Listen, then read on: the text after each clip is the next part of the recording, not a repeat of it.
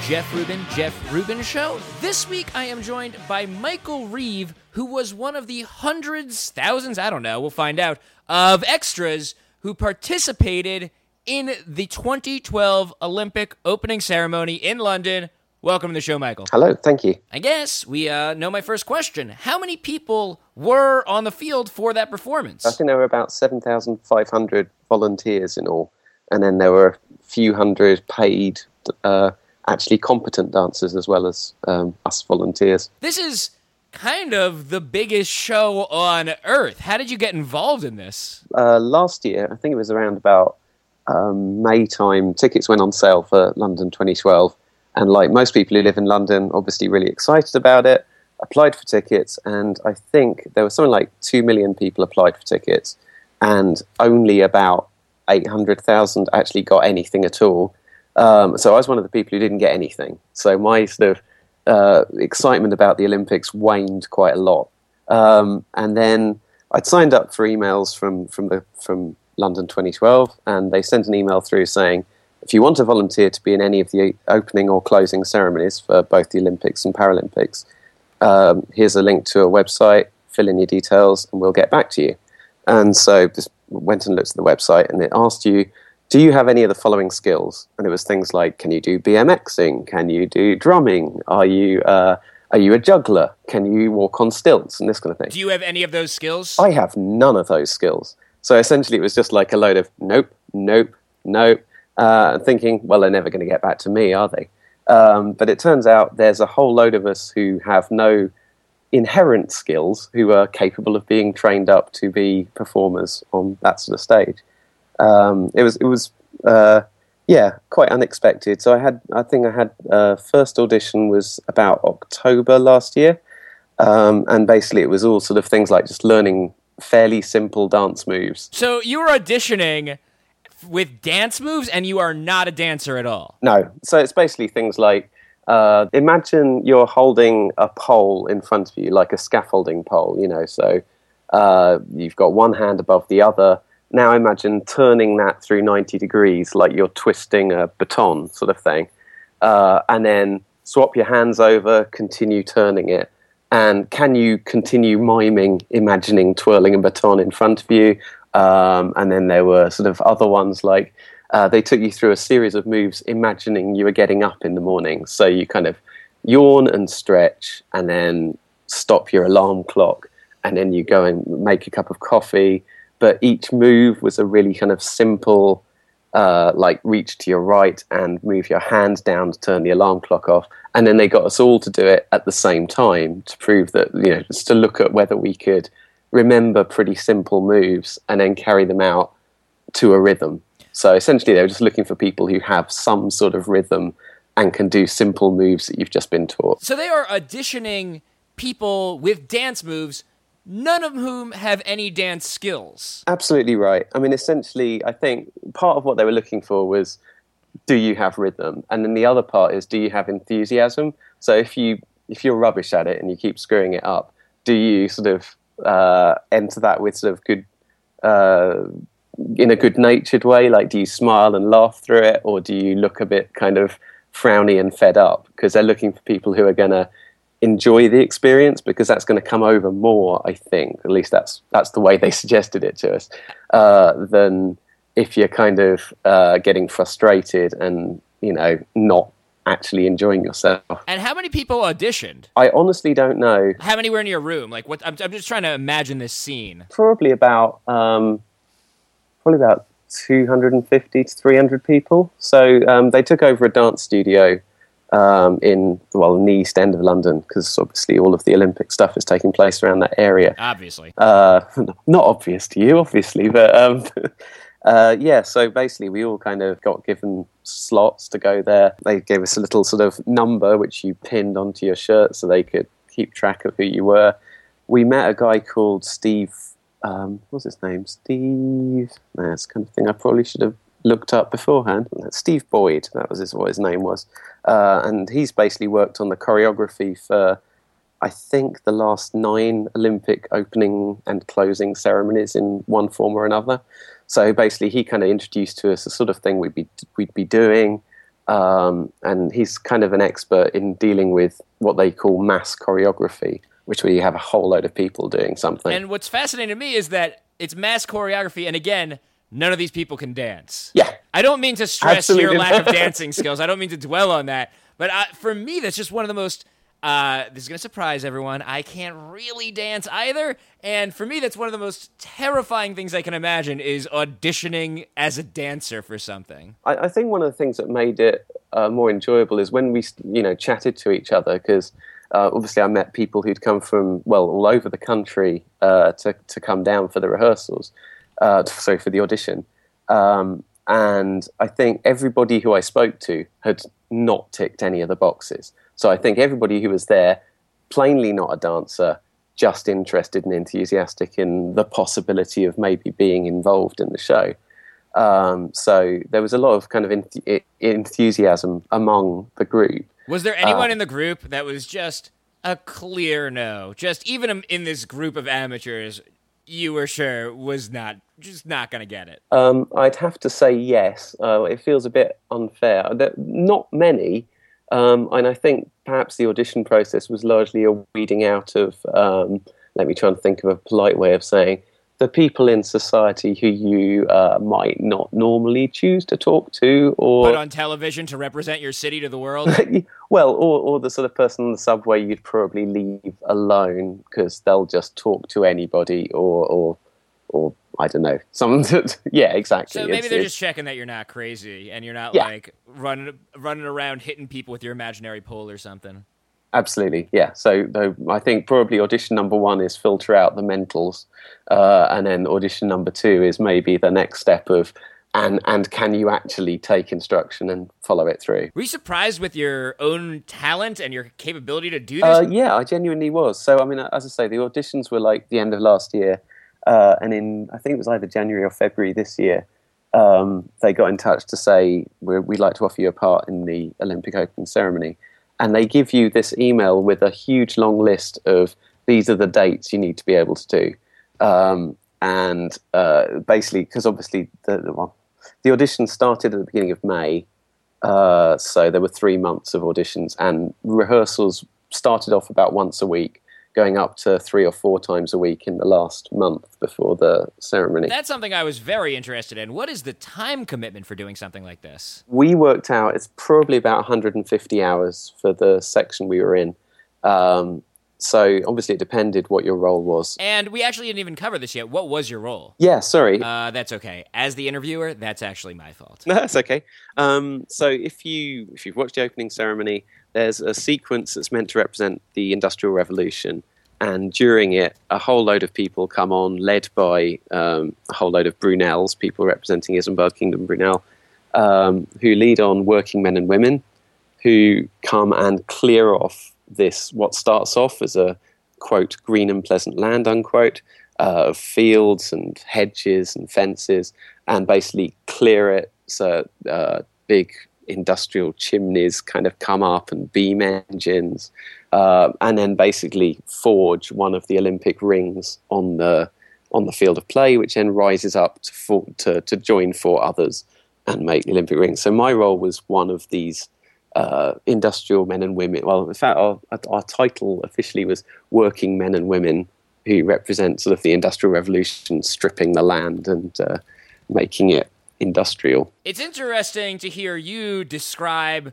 what happens in the opening ceremony because you really, um, I'm obviously by practicing it and hearing it, you know, described by the director, really got a sense of uh, the story and the imagery of everything. I think a lot of people watch it and they're like, I don't know what's going on. There's some dancing. There's a big baby thing. Yeah, I mean, uh, basically, the, the right. Well, if I sort of go back to our our first rehearsal, sorry, first or uh, yeah, first rehearsal, um, we all went into the room, sat down, and somebody comes out and says to us, "Right, so if you'd like to all step over there, and you can meet Danny Boyle." And we were thinking, right, so they're going to sit us down in front of a video, and we'll see Danny Boyle tell, telling us all about what we're about to be involved in. Uh, we, real quick, no, for those man- that don't know, Danny Boyle, I, I don't know if everyone knows him by name. Maybe they do. It's, Yeah, it's sure, hard to say, but Danny Boyle uh, directed Slumdog Millionaire in 127 Hours and 28 Days Later, uh, and Train Spotting.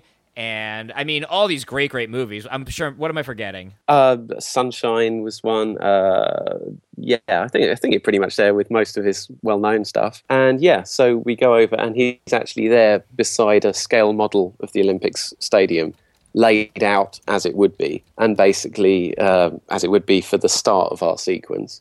And basically, he introduced us to what his vision was for our sequence. Um, I think at the time he expected that uh, as the sort of main opening sequence of the opening ceremony that people would see, this is the one that he was going to be most concerned about it looking good. Um, and I think that's also reflected. I think we had more rehearsals than any of the other sections.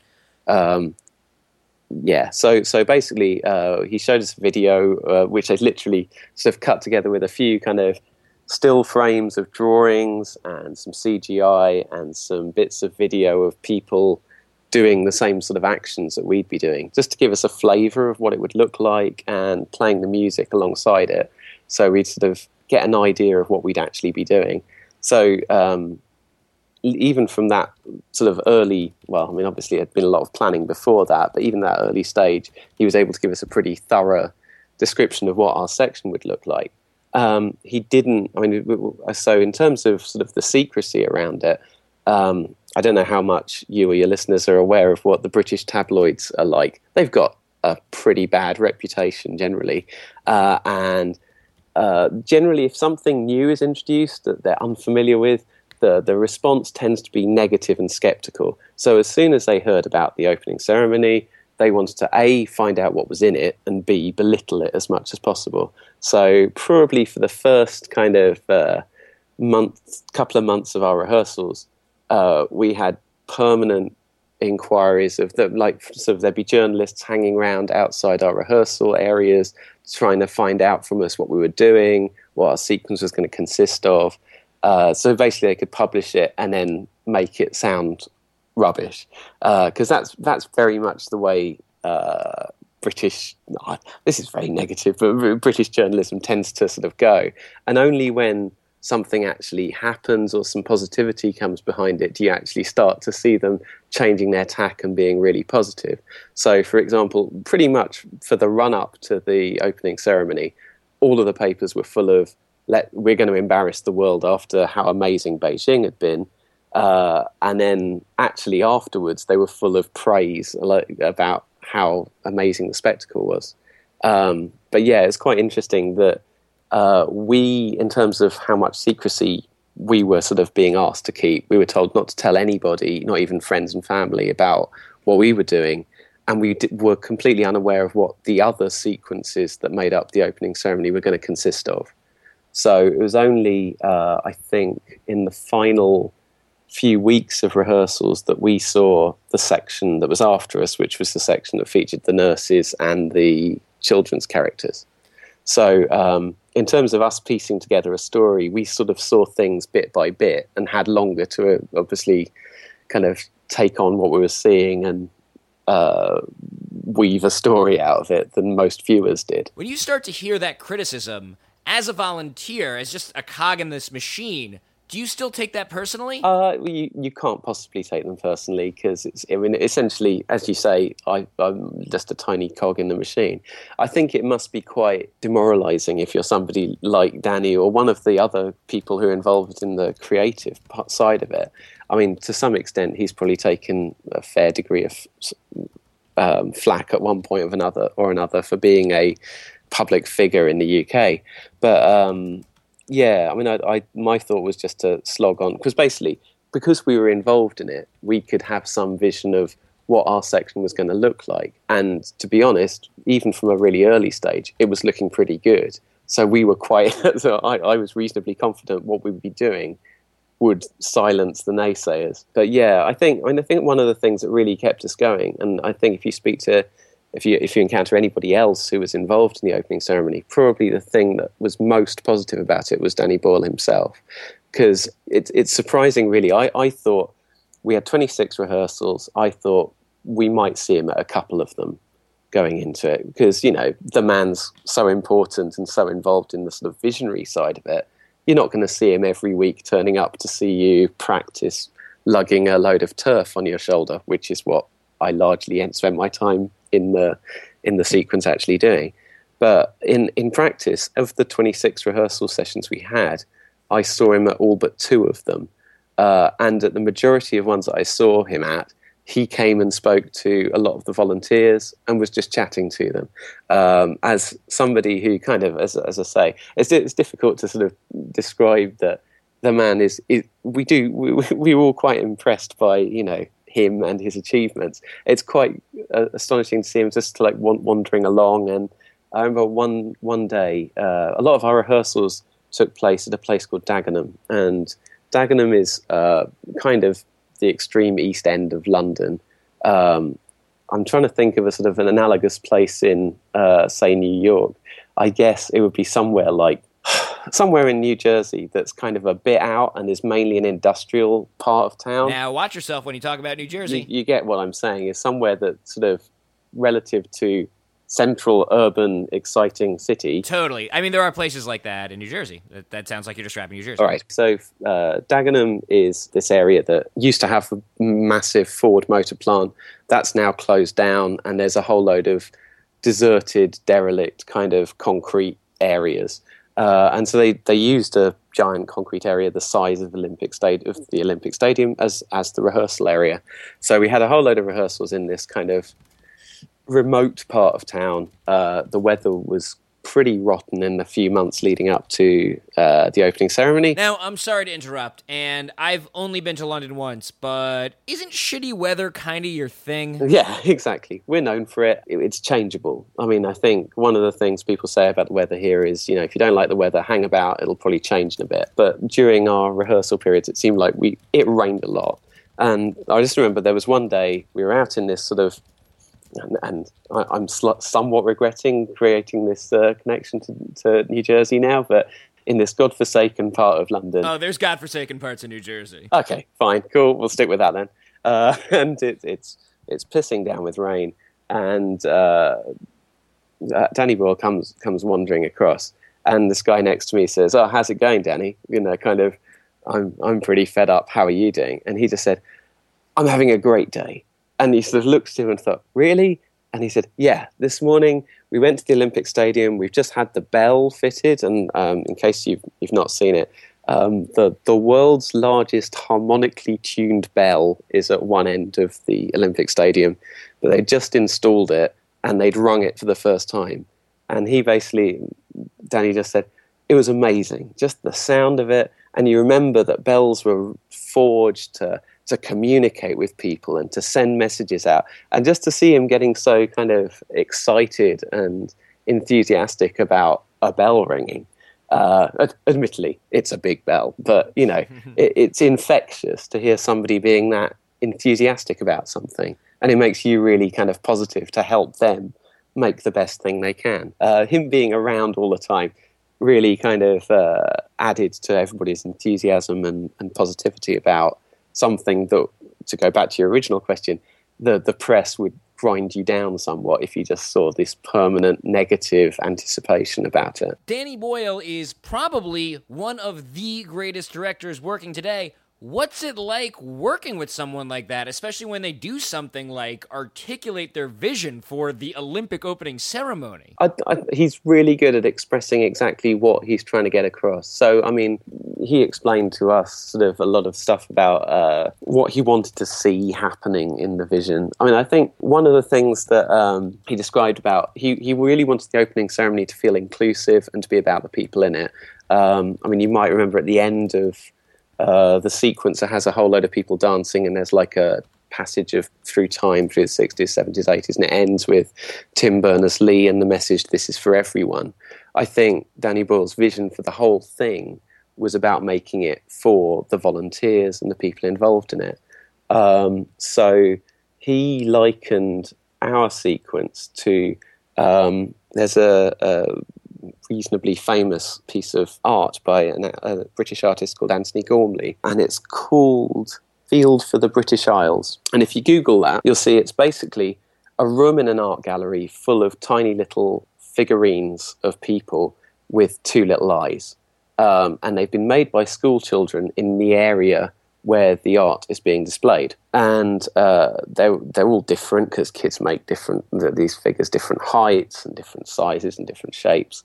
But the idea of the art is that no one can own it because at the end of the exhibition, the kids all get their little figurines they've made back.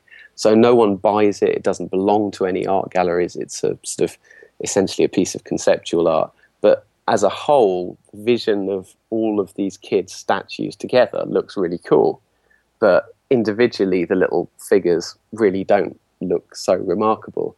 And I think he he sort of the the opening ceremony program has got an image of that piece of art inside the front cover, and I think uh, I remember him saying, you know, that that was his vision for how he wanted the whole thing to feel, that it was about us and as volunteers taking part to feel like it, we had some kind of ownership over it. It's really funny because me telling it, I sound really hackneyed and rubbish, whereas when he tells it, it sounds so in, in, infectiously exciting and uh, and passionate. And so that's the man's gift, really. I think it's that uh, he he had a way of making everybody feel uh, energized about something that um, you know ordinary man can't. Maybe. Oh God, that sounds really felt fawning. You get the sort of thing I'm trying to say. It sounds like a lot of fun.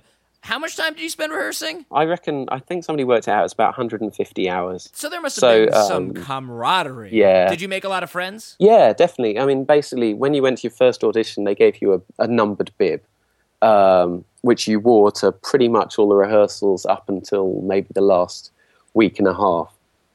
And because you were you had these numbered bibs, it was easier to handle a thousand people all wearing numbered bibs to make you stand in number order. You tend to know get to know the people on either side of you in that area. So um, I was number eight six five. I'm still in touch with I think number eight six one to maybe eight seven five, and yeah, we're going to meet up and go around each other's houses. When a DVD comes out, as it's bound to, we're all going to get together and have a have a night watching it maybe fast forward over the Parade of Nations. But other than that, yeah, we'll probably watch it all through again. And I suspect it's a pretty wide variety of people, right? Yeah, no, huge variety of ages, um, different backgrounds. It reflects kind of as, as broadly Britain as, uh, you know, any 10 random people dragged off the street probably would. Because, um, I mean, basically, the, as I say, the role that I was involved in was, was pretty manual labour. It was, it was lugging uh, like rolls of astroturf or genuine turf off the field of play, and uh, people ranged. And there was one guy who was 19 in sort of near me, and one guy who was 70, just turned 70.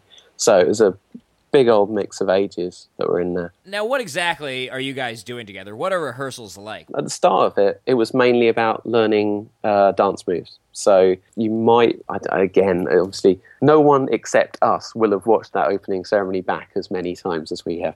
Uh, but there's a scene towards the end of, uh, as the rings are coming together, you might see some people at the bottom of the screen, round the edge of the field, doing a sort of hand motion so that was one of the first things that we learned was uh, this series of I think it's 24 moves that you do. Uh, they're very kind of um, mechanical, uh, sharp movements, like you're pulling levers and uh, turning cogs, that kind of thing. So you're learning to dance. Yeah, basically, yeah.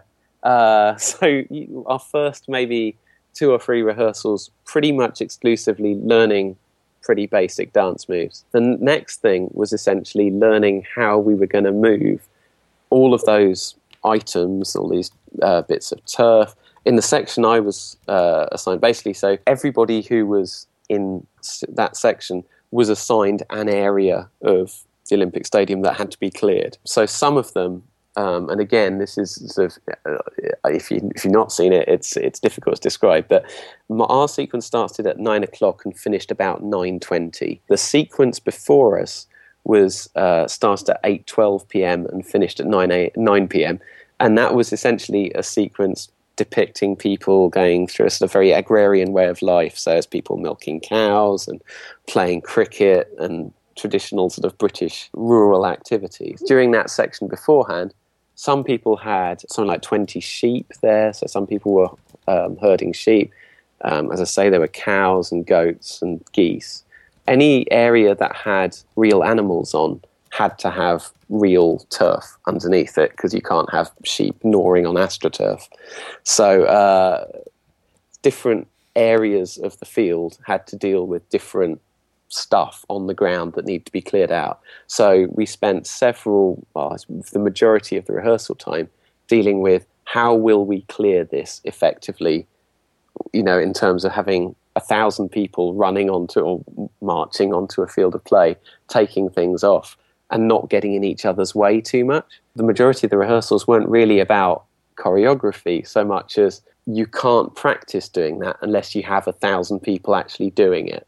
So a lot, a lot of our rehearsal time was just taken up with, hey, let's try this and see how that works. And obviously, every time you you have a go at doing that, and everybody takes their stuff off, if you want to try it again, you've got to put it all back on again.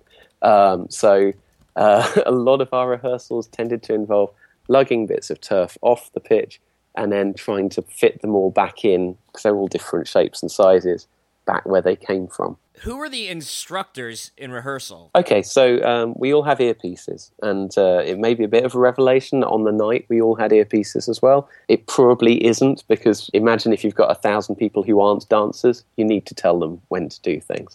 So uh, we all had earpieces during rehearsals and on the night itself, and through our ear we heard the main choreographers. So there was this guy, Steve Boyd, who'd been involved, as I say, previous nine opening and closing ceremonies, uh, and another guy called Toby Sedgwick.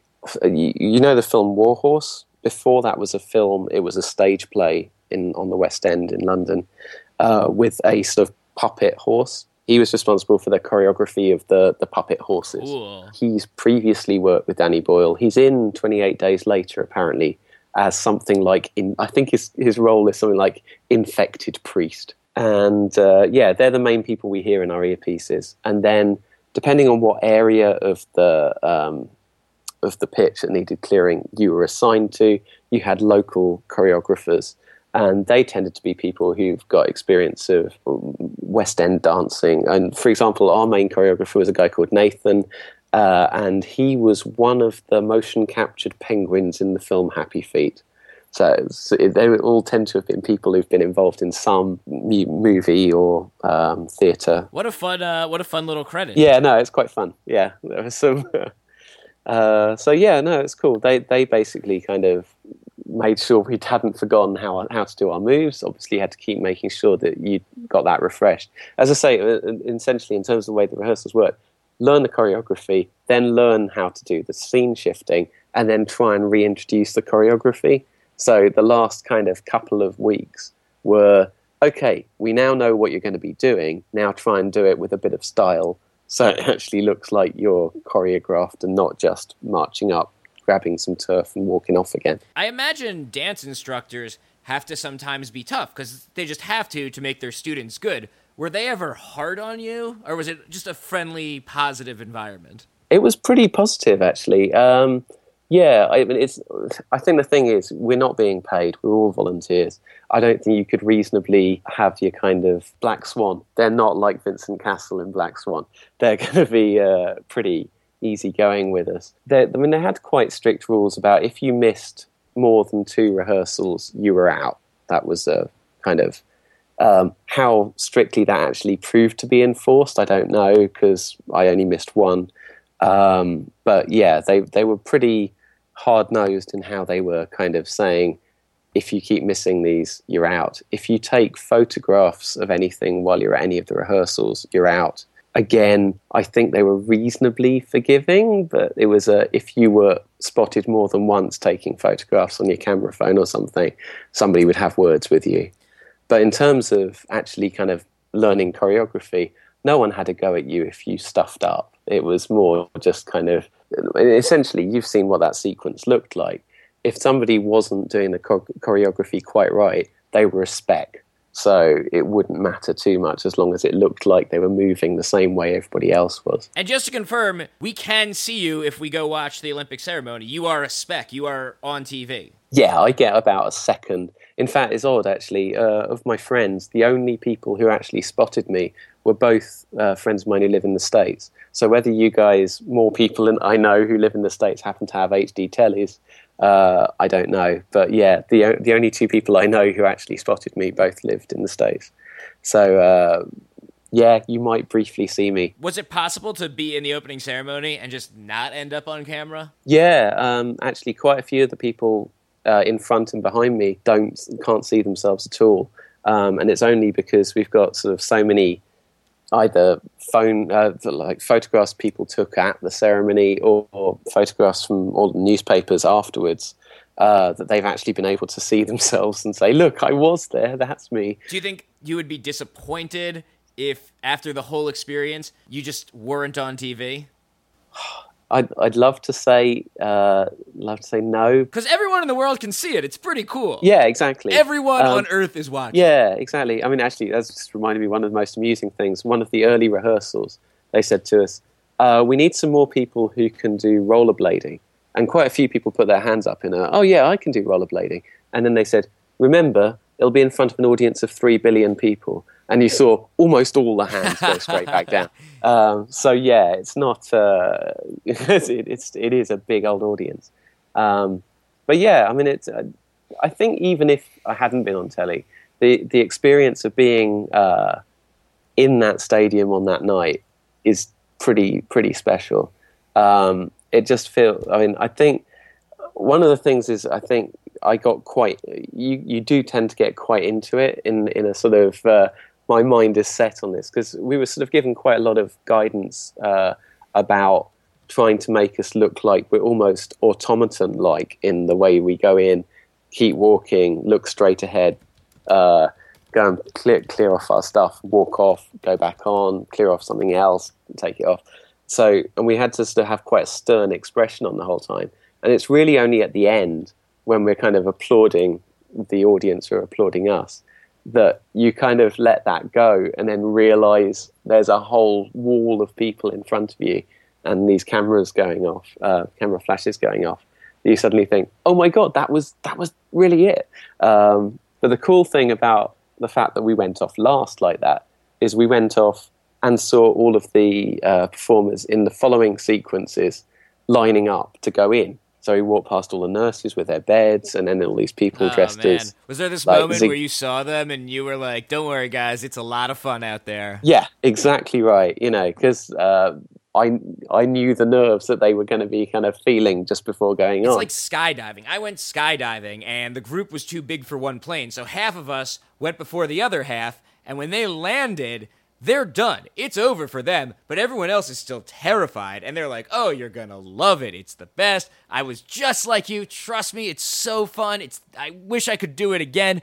But the people that haven't gone yet, they don't believe them because they haven't jumped. Yeah, yet. yeah, exactly right. And nothing you can say is kind of gonna.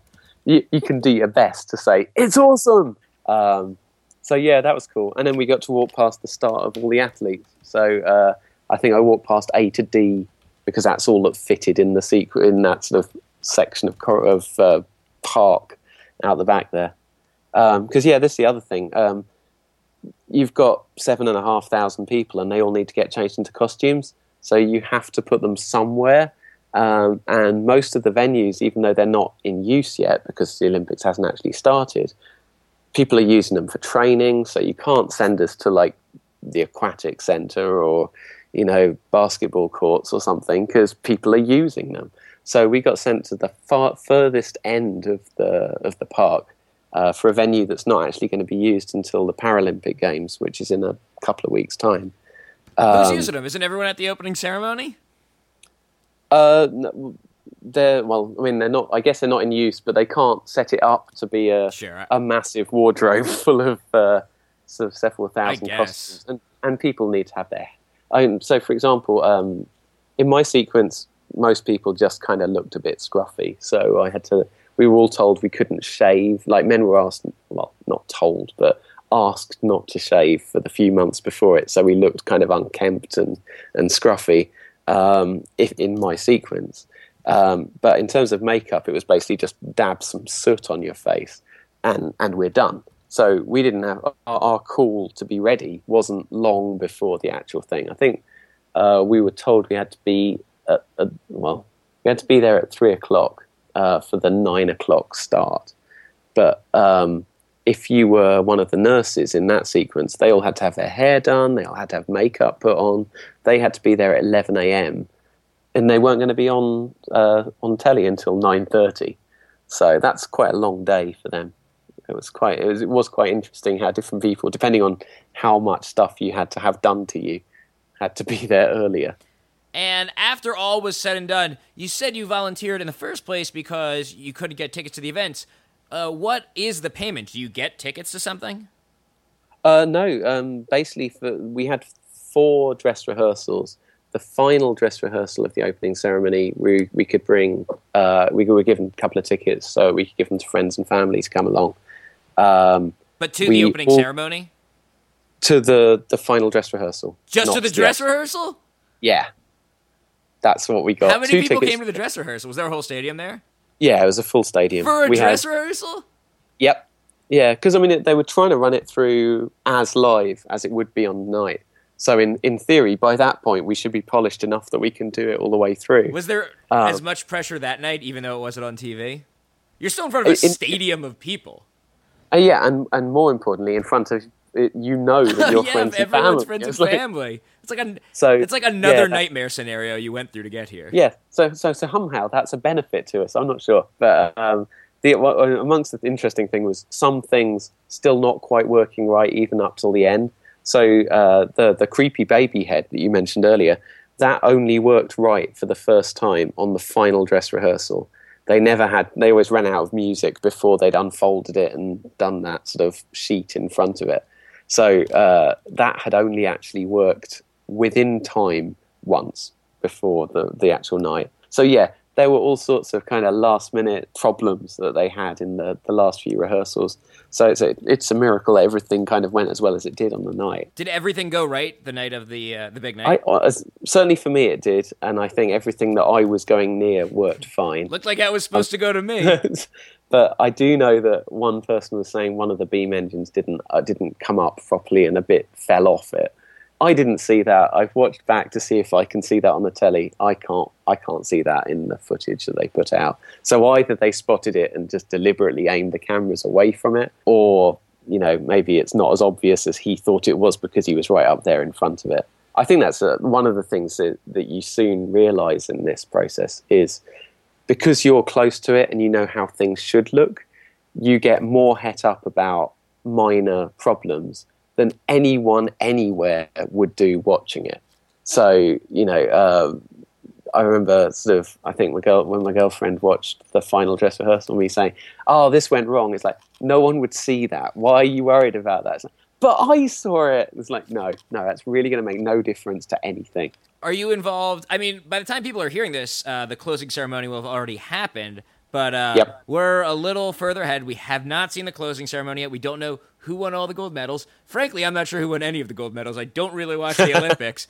But uh, are you involved in the closing ceremonies at all? No, just literally just the opening. Is. Danny I think Boyle doing the closing ceremony? Is it like it's another to do, right? Uh, it's not Danny Boyle. No, he's only he was only involved in the opening ceremony.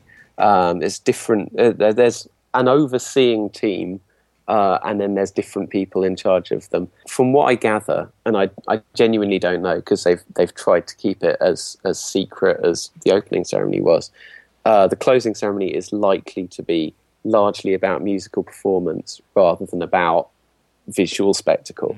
Um, and I think part of that is you can't get anybody in to do any rehearsals beforehand because there's athletics and stuff going on in there. Um, the Paralympic opening ceremony probably will be quite a spectacle as well. In fact, most people who were well, actually, one thing that's quite interesting in in the section I was in, they sent us an email about a week before the finish of before the opening ceremony, saying if you want to get involved in the Paralympic opening ceremony as well, drop us a note and we'll see if we can uh, find a place for you in that. And apparently, of the 1,000 people who were, um, as I say, in doing my role in the opening ceremony, 70% of us applied because we enjoyed the experience so much.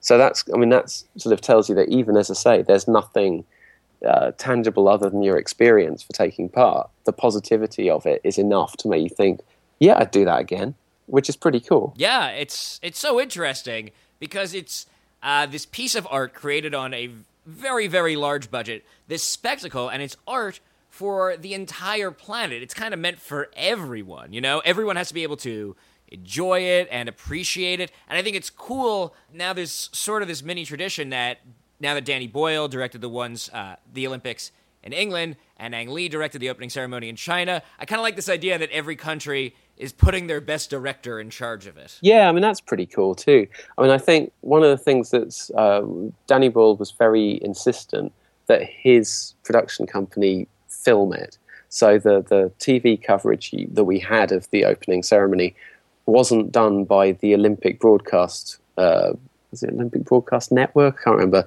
But there's there's a, an official Olympic broadcast company that films all of the events. So all of the footage that you watch when you watch the Olympics, or or not, if like me you don't really like the sport. Um, Wait a minute, you don't like the sport? You sounded disappointed that uh, you didn't get any tickets. Yeah, but I mean, it, how how often do you actually have your hometown hosts the Olympics? Right, right, right. It's a special kind of go and see it. You know, it's uh, so yeah. I'm I'm as it turns out, now it's actually started, I'm watching quite a lot of sport because it's all that the news that there is at the moment. But yeah, I mean, in general, I'm not a big sports fan. I'm sorry, I cut you off. You were saying that um, you were talking about a Danny Boyle's production company. Yeah, yeah, yeah. So um, they insisted on doing all of the filming. So the the sequence of the opening ceremony was not filmed by the Olympic broadcast uh, people. And that's a first. It's always previously, even in Beijing, has been filmed by the Olympic broadcast people. And Danny said, Well, look, your people are great at filming sports events. This isn't a sports event, it's a cultural event. That's what I do. I should have creative rights to choose how it's, how it's filmed. Uh, and he won that one. Uh, unfortunately, he did lose uh, the fight. The, one, one of the things that sort of uh, we saw in the press in the, the weeks leading up to the opening ceremony was uh, one of the concerns. And, uh, you said you've been to London. Um, what do you remember about public transport in London? Uh, mind the gap. Yeah, okay. Uh, there's a lot of escalators. I remember a lot of large escalators. So the other thing is it stops early. Oh, stops yeah, that's early. true too. That definitely is true. Um, and if you've got eighty thousand people at a far, a, a, a, distant, quite a distant area of of East London, who are probably all staying. If they're visitors, they're going to be staying in the centre of town probably most people who live in London, if they've gone to that opening ceremony, they're going to be trying to get all over the place. If that ceremony had gone on too late, they might not have got home. So there was a big conflict about whether or not uh, it was going to run on late. And so one of the decisions that literally, I think it was about two weeks before the opening ceremony, uh, Danny had to choose what sequences to cut. And in fact, he was almost at the point of having to cut one of the, the major sequences and he ended up just cutting two minutes from each sequence. So in our bit, it just meant we did everything faster. Because um, you know that the, the, underworld music that played during the uh, uh, Industrial Revolution sequence, uh, if it looked like we were doing a rotten job of clearing the field of play, they had uh, the contingency to play two minutes of that music in a loop, so that it would give us a bit more time. Um, they said, there's no way we're going to be able to do that on the night. You have to do it in 15 minutes. Uh, the second sequence, the sequence of the nurses, that should have had more trampolining children around the outside, but they couldn't get them out and in again in time. Uh, and then the third sequence, the sequence with the people dancing through uh, the ages, through 60s, 70s, 80s, and so on, uh, that should have had some kids on uh, BMX bikes doing tricks, but they couldn't fit that in and get the ramps in and out. And so that was cut as another two minutes of, you know, let's try and squeeze it as much as we can, try and get the ceremony to finish earlier. So, so we were aware of the fact there was all of this debate, and it came on the back of this additional debate about uh, creative vision and it being properly filmed rather than by sports people or people used to filming sports. And in your mind, it was a success. Yeah, I'd say so. I mean, it uh, certainly in the UK, it was really positively received. I think uh, the sequences people really loved were the one with James Bond and the Queen, uh, the one with Rowan Atkinson yeah. as ostensibly Mr. Bean. I thought that was great because you know we were saying it has to go to the world, and Mr. Bean is uh, so universal because it's silent. You can really, I think anyone can appreciate anyone who I could get along with would appreciate that. You know? Yeah, exactly. So I mean, I think those sequences everybody loved. I think people liked the big spectacle of it. Um, people in the UK also really loved the the flame. The flame at the end was quite a spectacle when it kind of came together, which I think no one knew about outside of the um, core kind of creative team uh, until the night. So that was quite spectacle, uh, spectacular to see. Um, but yeah, no, I, am sort of intrigued to hear what from you, what you what you think the reaction was in the states generally about it to the opening ceremony. Yeah. Uh, I don't know. You know, I, I, wasn't ready for you to ask me a question. I think people here uh, didn't hate it, but often don't quite know what to make of it. And I think that's the reaction for every Olympic opening ceremony every single time I think people react by saying, "Oh my god, what was that? It was some weird art thing. What was going on there?" Every single time. It's like they don't know what to expect. Yeah. No, I mean uh, that's fair enough. I mean uh, during I mean you again in terms of things that it's it's so difficult to convey so much. During the sequence where we're we were clearing off the, the crops and the, the turf and everything around the outside of the stadium and briefly featured in the uh, in the, the TV footage. There was a boat called the Windrush, which was meant to represent the movement of West Indian people to the UK in the fifties. Uh, there were some suffragettes representing, obviously, women's suffrage in the UK. Um, there was uh, some Jarrow marchers, who were some of our earliest unionists, um, and who made a march sort of more or less the length of England uh, to go and march on Parliament. Uh, and all of these things happened around the outside and probably got a fraction of a second in terms of TV coverage. Um, and yeah, it's, it's, you know, if you're going to have all of these things going on, you can't possibly expect anybody watching it to pick up on a, a story going to go underlying it. So, um, yeah, it was. Uh, uh, it, it's quite. I mean, uh, uh, our section was called Pandemonium, and I think that probably can is reflects quite how manic it was in terms of how much stuff was happening at once. It sounds like a really fun experience. Yeah, absolutely, it was. No, I really enjoyed it, um, and as I say, as you say, uh, made some good friends. Uh, I'm going to stay in touch with. So yeah, if if the opportunity presents itself, I mean, this is it. Uh, this year, I'd say I've been probably uh, volunteering for things just as a, a, random kind of experiment to see how things go. So yeah, I'm I'm quite enjoying the the, the, the randomness of where it leads. Yeah, I was actually going to ask when you're not being an extra in the Olympic opening ceremony. Uh, what do you do? I do IT. I, I work for uh, a local government um, for the city of Westminster um, and look after one of the uh, IT systems. So uh, the system I look after does planning and licensing applications. People log uh, this stuff on there, and I do the back end making sure it keeps running and dealing with problems. And the schedule is flexible enough that you could volunteer your time to do this? Uh, yeah, fortunately. I mean, to be honest, I didn't have to take a lot of time off, except in maybe the week leading up to uh, the ceremony itself, because all the rehearsals were weekends and evenings, so uh, it worked out quite nicely. What are some of the other things that you've been volunteering for? Uh, so at the start of the year, I volunteered to take part uh, to help some people who are running um, what they described as, I think, the world's largest... Um, I get the right adjective, something like the world's largest immersive game. Um, so basically, for Edinburgh at New Year, they did a thing called the New Year Games, and they took over one of the big squares there. Um, and everybody had to ally themselves. Everybody who came to Edinburgh was encouraged to ally themselves with either being an uppie or a dooney, to do with whether you just identify yourself with coming from the north or the south of the town you grew up in, or the country that you live in, or however you choose to ally yourself with North or South. And then basically, we ran these games all over the town. If you won a game, you got given some coins, and then you had to go to this square where there were two totems, and you basically had to go and put your coins in a bucket. And at the end of the day, we counted up to see which which one had got the most bu- um, coins in their bucket. Uh, so it was quite a fun thing across the whole of the city of Edinburgh on New Year's Day. Uh, what else have I been up to? I'm having a go at doing some comedy of sorts, which has been uh, quite fun. Uh, next week, I'm off up to Edinburgh uh, for the Edinburgh Festival, so back up to Edinburgh.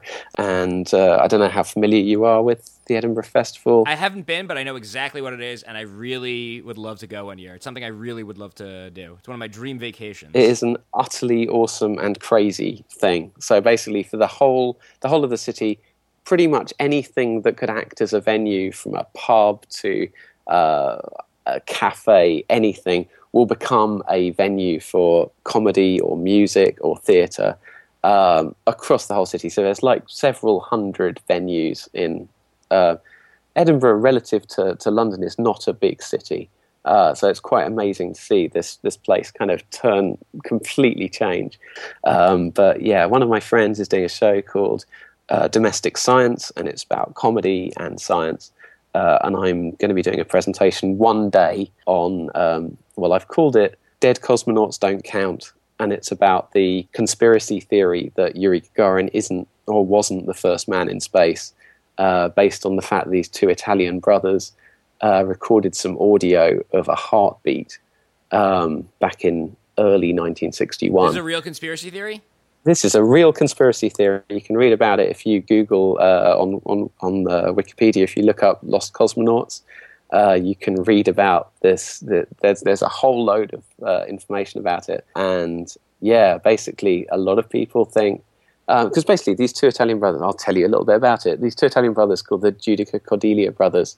They set up um, a listening post on the roof of their Milan villa and recorded audio from space. Now, because both uh, Americans and Russians wanted everyone to know how successful their missions had been, they published all the radio frequencies that the transmissions from space were going to be broadcast on. So we know that their uh, records are good because, for example, the, these brothers recorded the sound of Laika's heartbeat in 1957 before the Russians had even revealed there was a dog aboard Sputnik 1. So they have pretty good uh, um, audio recordings. And I think it was in February 1961 they recorded the sound of a human heartbeat coming from something in space on a Russian audio frequency. Um, and yeah, no one really knows uh, what it was. So I, I'm kind of talking about that. Will you ever dance again now that you've learned You've received training from uh, one, one of the great choreographers. Will you ever dance again? Uh, is that uh, you offering me something? Oh, yeah, I probably would. I mean, uh, yeah, if you saw me on the dance floor, you'd probably ask me to stop. But uh, yeah, I will. I, I would dance again. I reckon. Awesome. It was a fun experience. That's great. Uh, Michael, thank you so much for uh, talking to us about it. It's such an interesting side of the Olympics that I think most people never think about, uh, all the work that goes into it. No, it's cool. It's been a pleasure talking to you, Jeff. Cheers. You guys, I've been thinking. If America got the Olympics again, who is our best director? Who should we send to direct the opening ceremony? And here's what I came up with the Coen brothers. How great would it be to give the Coen brothers uh, an unlimited budget to create an enormous visual spectacle. It'd be incredible. Thank you again to Mike for uh, being on the show. Thank you to Daniel, who did the intro for the enhanced version of the show this week. If you don't know what I'm talking about, that means you're listening to the MP3 version and you're missing out on all sorts of cool pictures. The enhanced version of the show is available on iTunes and YouTube.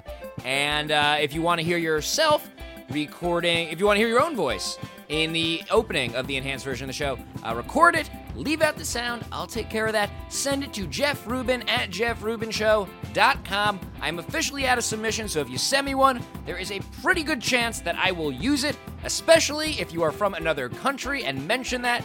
Don't lie, I'll know, but I love hearing those international listeners. Uh, okay, now this is probably the part where a few of you are thinking Jeff's just going to talk about where to get the show. It's the same thing he always does. Uh, I'm going to tune out.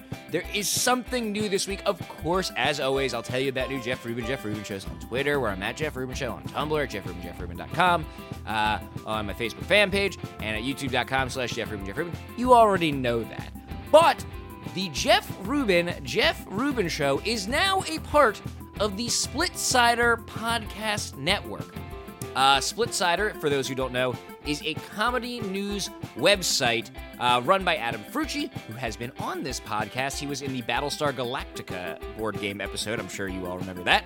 And uh, it is a great website. I've been reading it pretty much every day since the uh, very first day it launched. And I'm friends with Adam, but I'm not such good friends that I would be reading it every day if I didn't truly enjoy it. And they're starting a podcast network, and the other shows there, uh, it's that episode, How Was Your Week, Left Handed Radio, are some of my favorite podcasts, and I'm really just honored to be a part of it. What does this mean for you, the listener?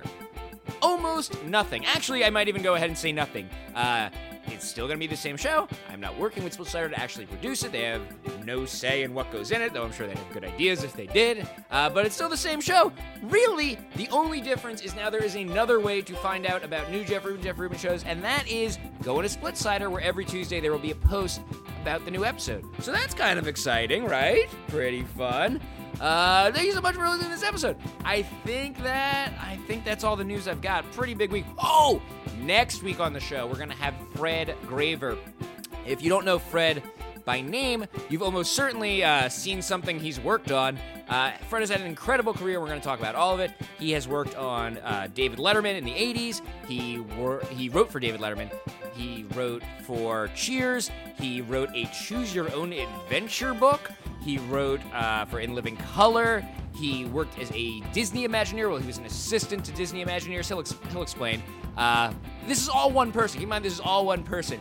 He uh, works at Twitter. Really, just an incredible guy, fascinating career, and that is going to be the subject of next week's Jeff Rubin, Jeff Rubin show.